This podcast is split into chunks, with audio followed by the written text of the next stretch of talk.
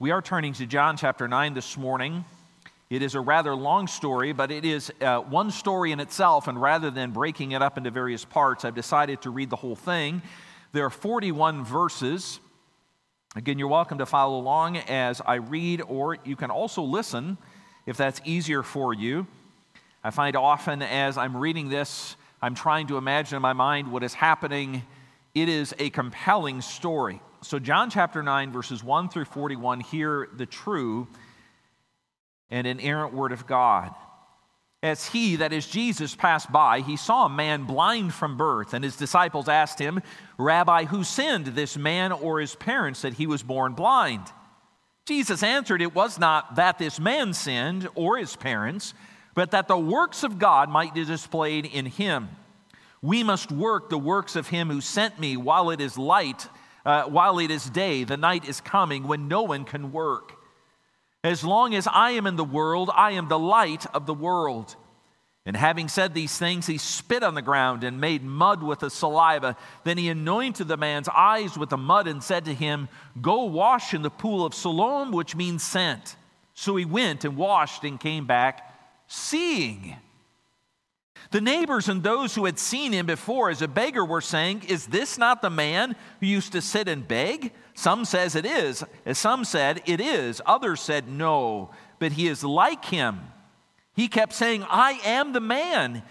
So they said to him, Then how were your eyes opened? He answered, The man called Jesus made mud and anointed my eyes and said to me, Go to Siloam and wash. So I went and washed and received my sight. They said to him, Where is he? He said, I do not know. They brought to the Pharisees the man who had formerly been blind. Now it was a Sabbath day when Jesus made the mud and opened his eyes. So the Pharisees again asked him how he had received his sight. And he said to them, He put mud on my eyes, and I washed, and I see. Some of the Pharisees said, This man is not from God, for he does not keep the Sabbath. Others said, How can a man who is a sinner do such signs? And there was division among them. So they said again to the blind man, Man, what do you say about him since he has opened your eyes? He said, He is a prophet. The Jews did not believe that he had been blind and had received his sight until they called the parents of the man who had received his sight and asked them, Is this your son who you say was born blind? How then does he now see? His parents answered, We know that this is our son and that he was born blind. But how he now sees, we do not know, nor do we know who opened his eyes. Ask him. He is of age, he will speak for himself. His parents said these things because they feared the Jews, for the Jews had already agreed that if anyone should confess Jesus to be Christ, he was to be put out of the synagogue. Therefore, his parents said, He is of age, ask him. So, for the second time, they called the man who had been blind and said to him, Give glory to God. We know that this man is a sinner. He answered, Whether he is a sinner, I do not know. One thing I do know, that though I was blind, now I see. They said to him, What did he do to you? How did he open your eyes? He answered them, I have told you already, and you would not listen. Why do you want to hear it again? Do you want to become his disciples? and they reviled him, saying, You are his disciple, but we are disciples of Moses. We know that God has spoken to Moses, but as for this man, we do not know where he comes from. The man answered, Why? This is an amazing thing. You do not know where he comes from, and yet he opened my eyes. We know Never since the world began has it been heard that anyone opened the eyes of a man born blind. If this man were not from God, he could do nothing. They answered him, You were born in utter sin and would you teach us? And they cast him out. And Jesus heard that they had cast him out, and having found him, he said, Do you believe in the Son of Man? He answered, And who is he, sir, that I may believe in him? Jesus said to him, You have seen him, and it is he who is speaking to you.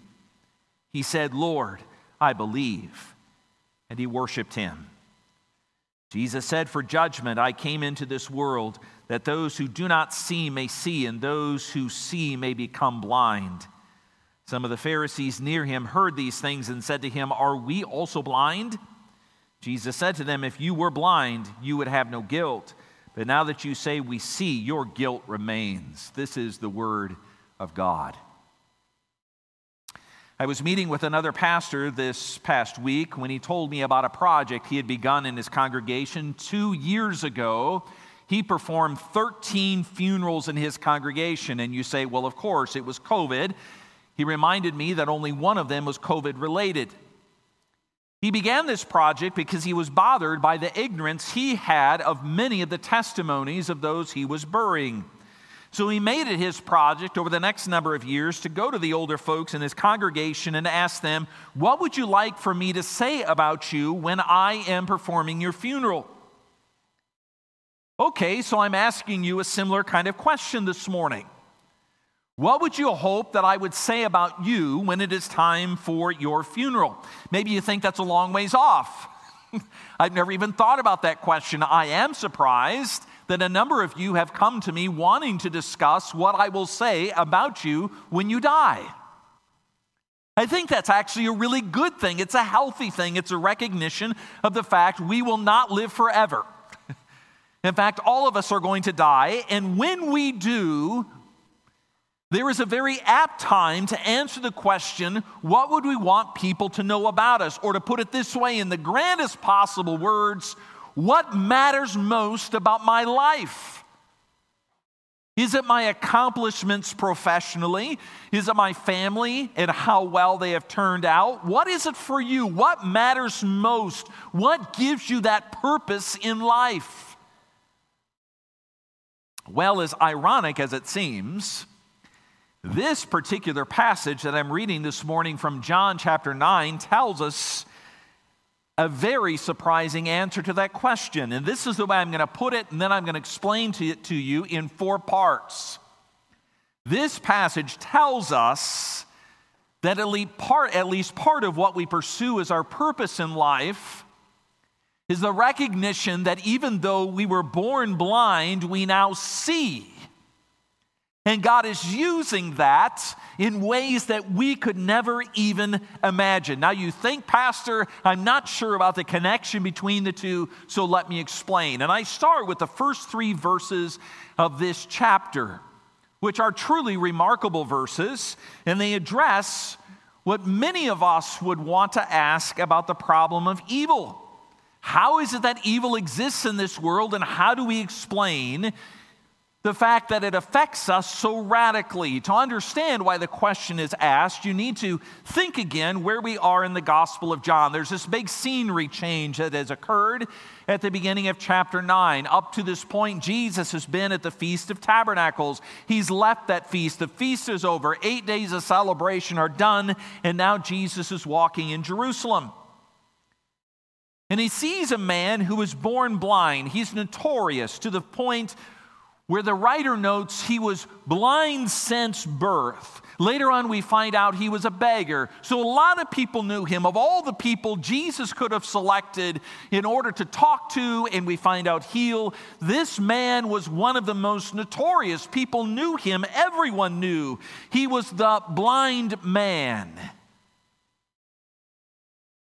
And his presence occasions one of the great questions of human existence Jesus is asked, Rabbi, teacher, tell us why this man is blind. Was it because he sinned, or was it because his parents sinned? There's all kinds of loaded assumptions in that question, but in the disciples' minds, there were two possibilities. Either it was his fault or the fault of his parents. The question is, where is the blame going to be pinned? Now, if you're asking yourself the question, why in the world would they ask this? Well, I would simply ask you a question in return.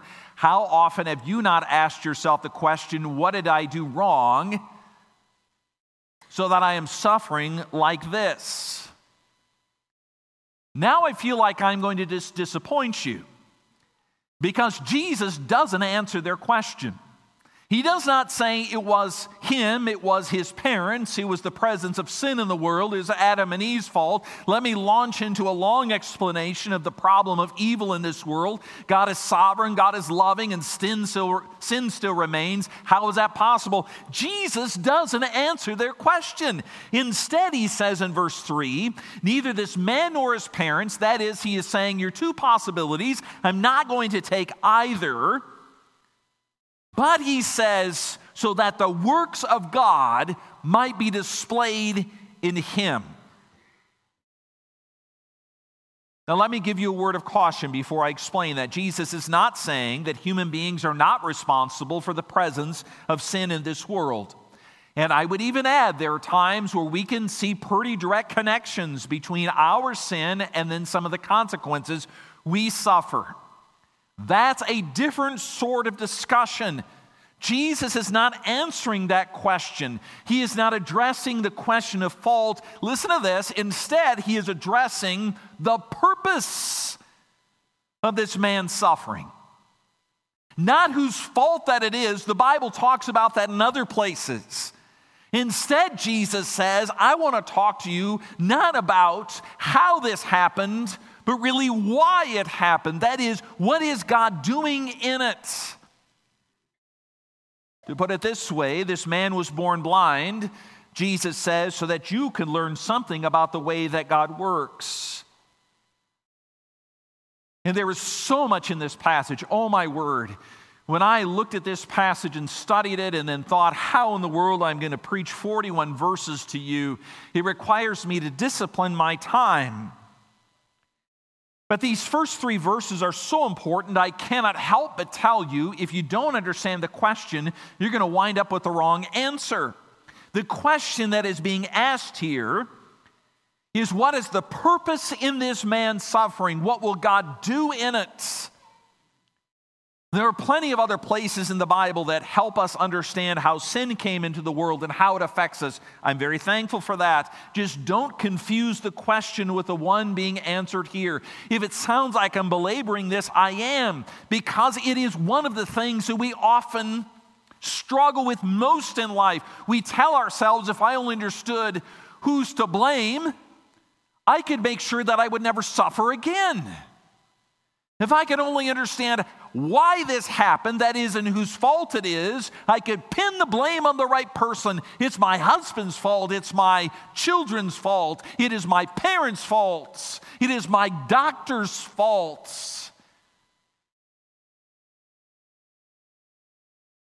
But Jesus' answer sets up the rest of the story so that Jesus will answer this question what will God do with the effects of sin in this man's life? What is God doing now that this man is born blind? The second part of this passage, in verses 4 through 7, gives us at least part of the answer.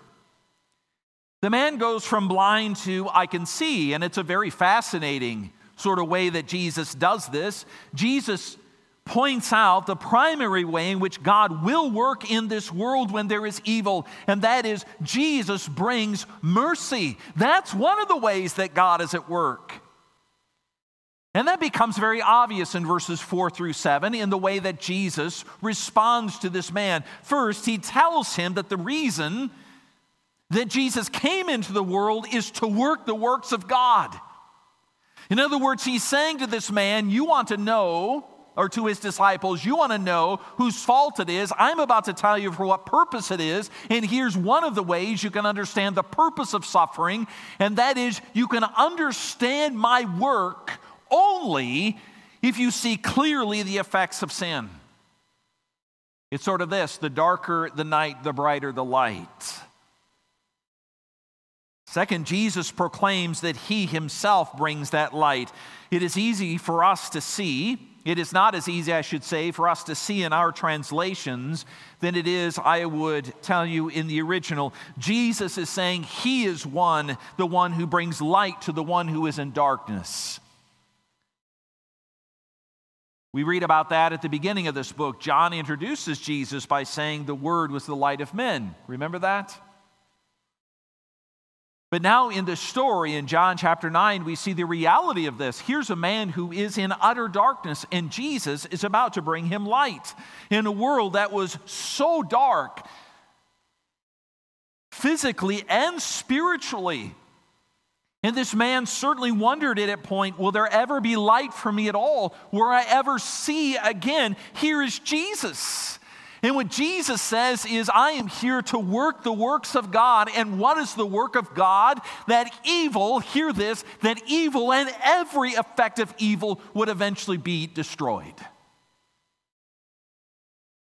And if you want to see how that's true, Jesus says, watch this. And he spits into the dirt, the same dirt that Genesis says that God formed man out of. And Jesus, the mediator of all creation, the one through whom human beings were made, this mediator spits into the dirt there and he creates a paste with his saliva and places it on the man, and the man is healed. and to emphasize it, he sends the man to the pool called the Sent. He says, Go to the place that I am sending you, a public place, one of the most public places in all of Jerusalem, the pools of Siloam. Wash there and you will see.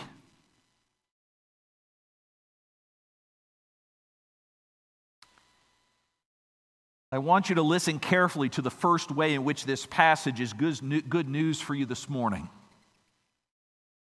Jesus has the power and intention to defeat evil. He is powerful, He is merciful.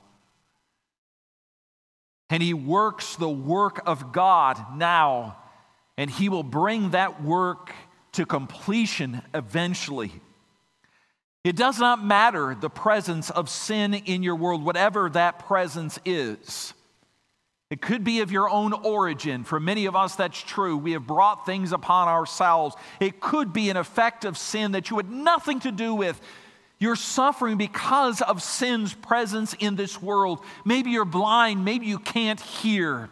Maybe you're suffering with a terminal illness. Maybe you're struggling in some other way. Whatever that way is, what this miracle of Jesus emphasizes so clearly is that Jesus is the light of the world. Wherever there is darkness, Jesus will bring light. He will overcome. Do you hear that? It's true. Jesus will overcome. He is the light of the world. That's good news for those of us who have blind and are blind this morning. But here's the thing about this passage, and this is the third thing I want you to see, and that's the depth of the evil in this passage. Most of this passage is spent on the Jews' objection to what Jesus has done. That's verses 8 through 34. That's a lot of verses. And the reason there is so much recording of their objections to Jesus is that you would expect. Maybe you imagine yourself in this story and you think, if I saw someone who was blind, somebody who I knew in my community, and Jesus came and gave them light, what would my response be? I would run to Jesus and say, You must be the light. Don't fool yourself. Do not fool yourself, friends. There are a lot of reasons that come into our hearts that would keep us from believing in Jesus. And there are a couple of them noted here. Remember, these were Jews, people who studied the scriptures. They knew the Old Testament. They confessed a longing for the coming of the Messiah. Their entire family line from Abraham onward was trained to look for Jesus. And now Jesus came and performed this miracle, and they say, Whoa. You think you're the Messiah? There are really two attempts in their objection. Twice they try to figure out how Jesus could not have possibly healed this man. It is impossible for Jesus to be the light that overcomes darkness. The first objection to Jesus is that he did this on the Sabbath. Even if this man could see, and first they question that, are you really this man? Is it possible for you to be this man? They've got to check with people. They check with people who knew him, they check with his parents. Is this really your son? Was he really born blind? And once the evidence is overwhelming, their objection is this well, you did it at the wrong time. How could you do it on the Sabbath, Jesus? That's crazy. For then the Sabbath was a big rule with lots of rules to support the big rule. If you're interested in what the Sabbath is all about, come back tonight. Pastor Dan is going to preach about the fourth commandment. I can say this part, and I don't think I'm going to steal his thunder for tonight. The Jews misunderstood. The Sabbath was not designed, first of all, as a way to limit human beings. No, the Sabbath was given to us as human beings before even sin entered the world to express the true freedom we have as followers of Jesus Christ. Maybe I can just illustrate it this way. Are you enjoying true freedom in Jesus Christ this morning as you worship?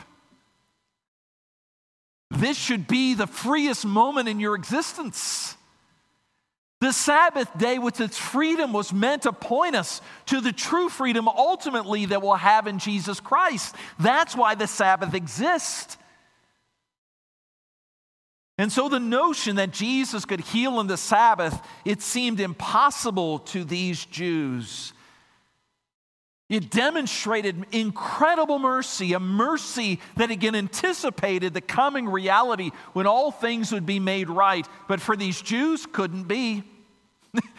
no chance. Because if Jesus healed on the Sabbath, he was really attacking not only their understanding of a commandment, they were, he was attacking the structure of their religion that had no room for mercy at all, which led to their second attempt.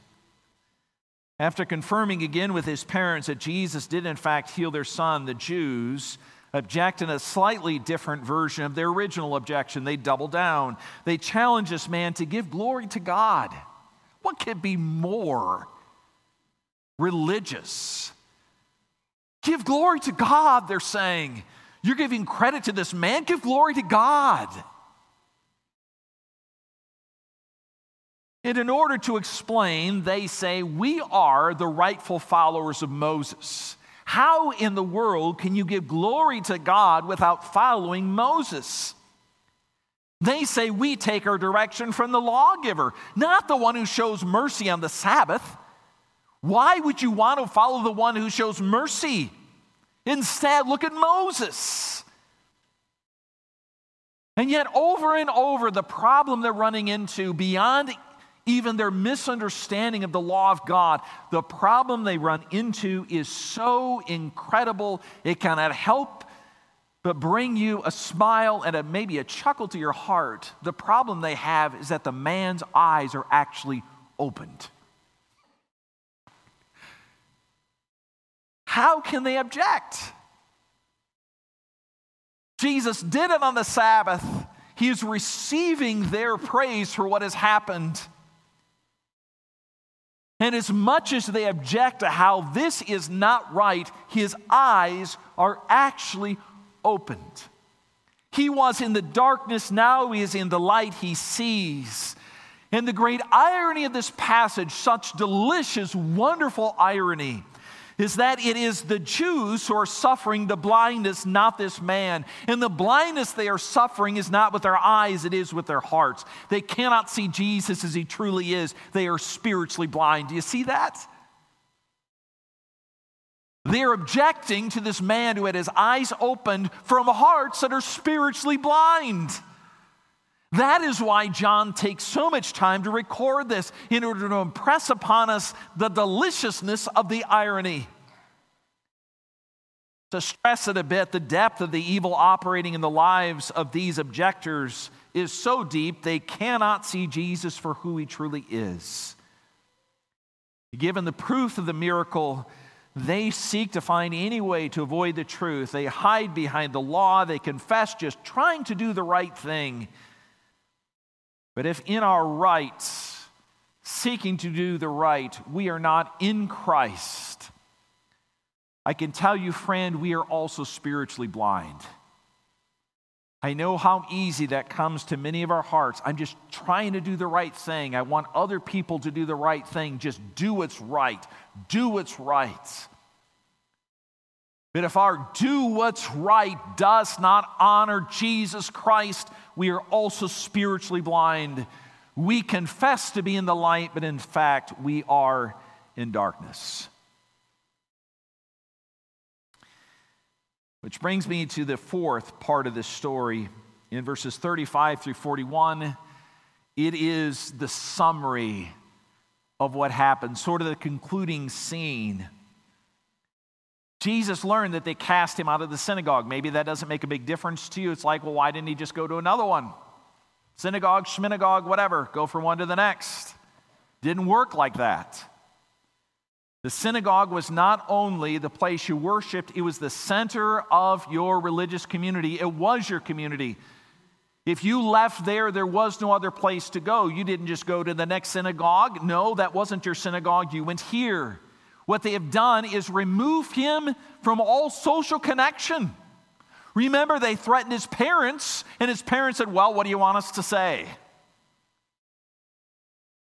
Now, this man is convinced to the point that he does not give them the answer they want, and they pull the pin on the only power grenade they have. That is, we can remove you from the synagogue, and they do. And now Jesus sees this man. He finds him and he asks, Do you believe in the Son of Man? And the man responds, Who is that? And Jesus said, I am him. You have seen him, and he it is he was speaking to you. I am the Son of Man. I've said this before, I need to emphasize it again to you. The Son of Man is one of the most common ways of the gospel writers referring to Jesus. Why do they refer to, the, to Jesus this way? It is not primarily to emphasize his humanity, it is to emphasize his divinity from Daniel chapter 7, where the Son of Man is seen in the throne of heaven.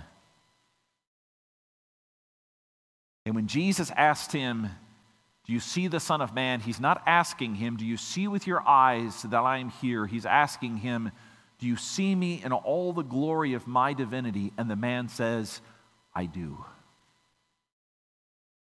I see you. I know who you are. And verse 38 emphasizes that by saying, And the man worshiped Jesus. The very thing that the Jews said, Don't do that, give glory to God. This man now gives glory to God. He gives glory to the Son of God come in the flesh. So here's the question for you this morning. Why is this recorded for us? Why is this here that we might know the works of God that Jesus is working according to the first three verses? How does Jesus answer the question that I raised at the beginning about the purpose for which this man was born blind? Remember, he rejects the question of, well, tell us who's at fault. The Bible answers that in other places. Instead, he focuses their, uh, their attention on the question and give me the purpose. Jesus said it is so that the works of God might be seen. Okay, here's the point in the sermon in which you can rightfully ask me the question So, Pastor, what is the purpose for this man's blindness? I've already sort of led you halfway there when partway through the sermon I said part of the reason that this man was born blind was so that he could come to see Jesus and the power of Jesus would be displayed in him. I don't want to pass by that too quickly. I know some of you carry tremendous burdens in your hearts and lives. Let me tell you again one of the great purposes that God has for you to walk through that suffering, suffering that may have endured for many, many years, is that God delights that the glory of His Son and His healing power, the mercy that He has for you, will be seen in your life.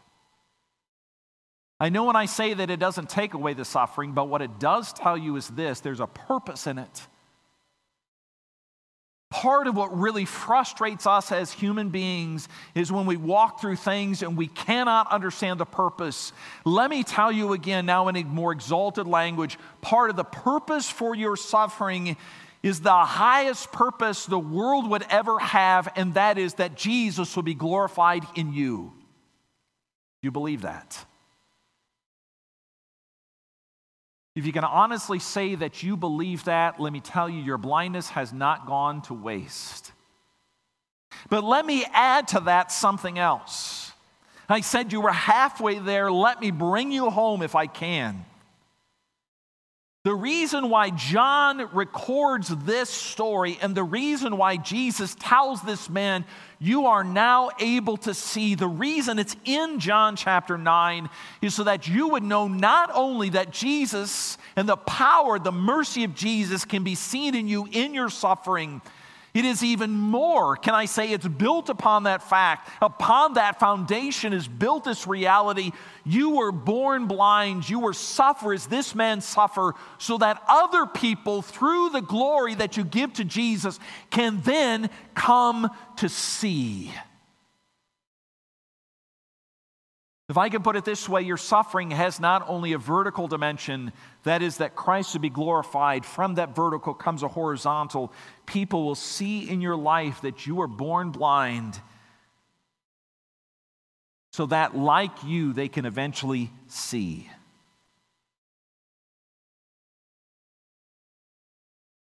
Now, when I tell you that, I am not confessing to know exactly how that is working in your life. Maybe your suffering is a testimony to those around you, even in your own home. Maybe your suffering is a testimony to those who know you. Maybe it's a suffering that is a testimony to your community. What if your suffering is precisely what God is using to bring greatest glory to his Son and to bring others to see him as well? Or let me ask you again what if your suffering is not incidental to your life? That's how we often think about it. It's incidental. How can I work past it? How can I make it so it's not there anymore? Let me ask you just this question What if your suffering, what if my suffering is not incidental to my life, but it is the means by which God is using to testify to others about the mercy He means to display in us? I'm going to end my sermon this morning by telling you about a story in a book. You're probably going to recognize it. I did not read the book first, my wife gave it to me to read.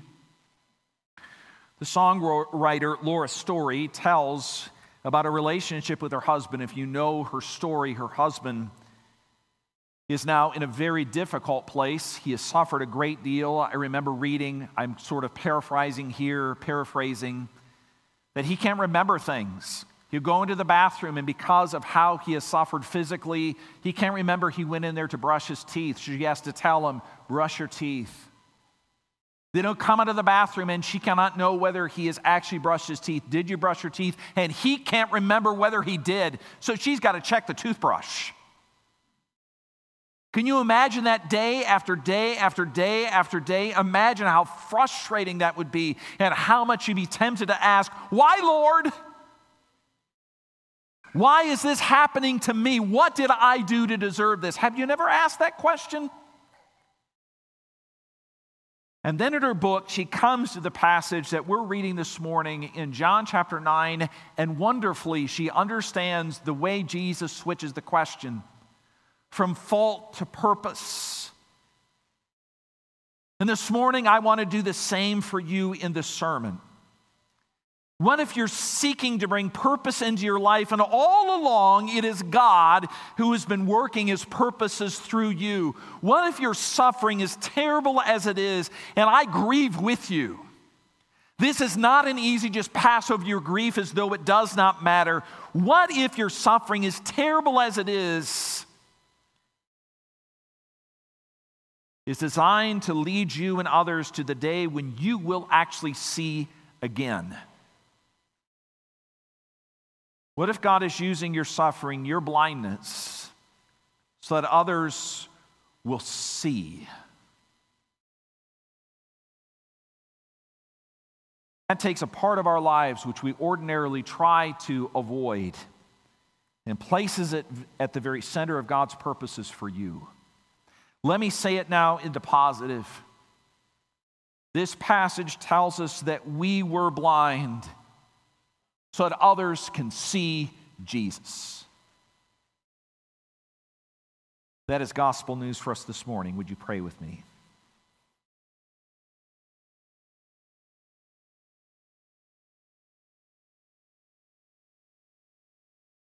Father, I would tell you this morning, along with these precious people who are here, that we just want things to be right. We don't want suffering. We don't want pain. We don't want sorrow. And it is true that one day that will all be taken away. Our own struggle with sin, the effects of sin in this world, the pain, the suffering that we endure, it'll all be gone. And your word trains us to pray along with the saints in the book of Revelation Come quickly, Lord Jesus. But your word also gives meaning to places in life where otherwise we would not find meaning. There would only be despair. And one of those places in which the power of Jesus Christ is on display this morning is in his ability to use suffering to not only glorify himself, but for us to be useful in his purposes in this world. Lord, I'm very conscious that this may strike some of us as a very difficult truth. I pray, Lord, instead of it being difficult, it would be liberating. That we would see that you are so great a God that you can use even this to glorify your Son. It is in His name that we pray. Amen.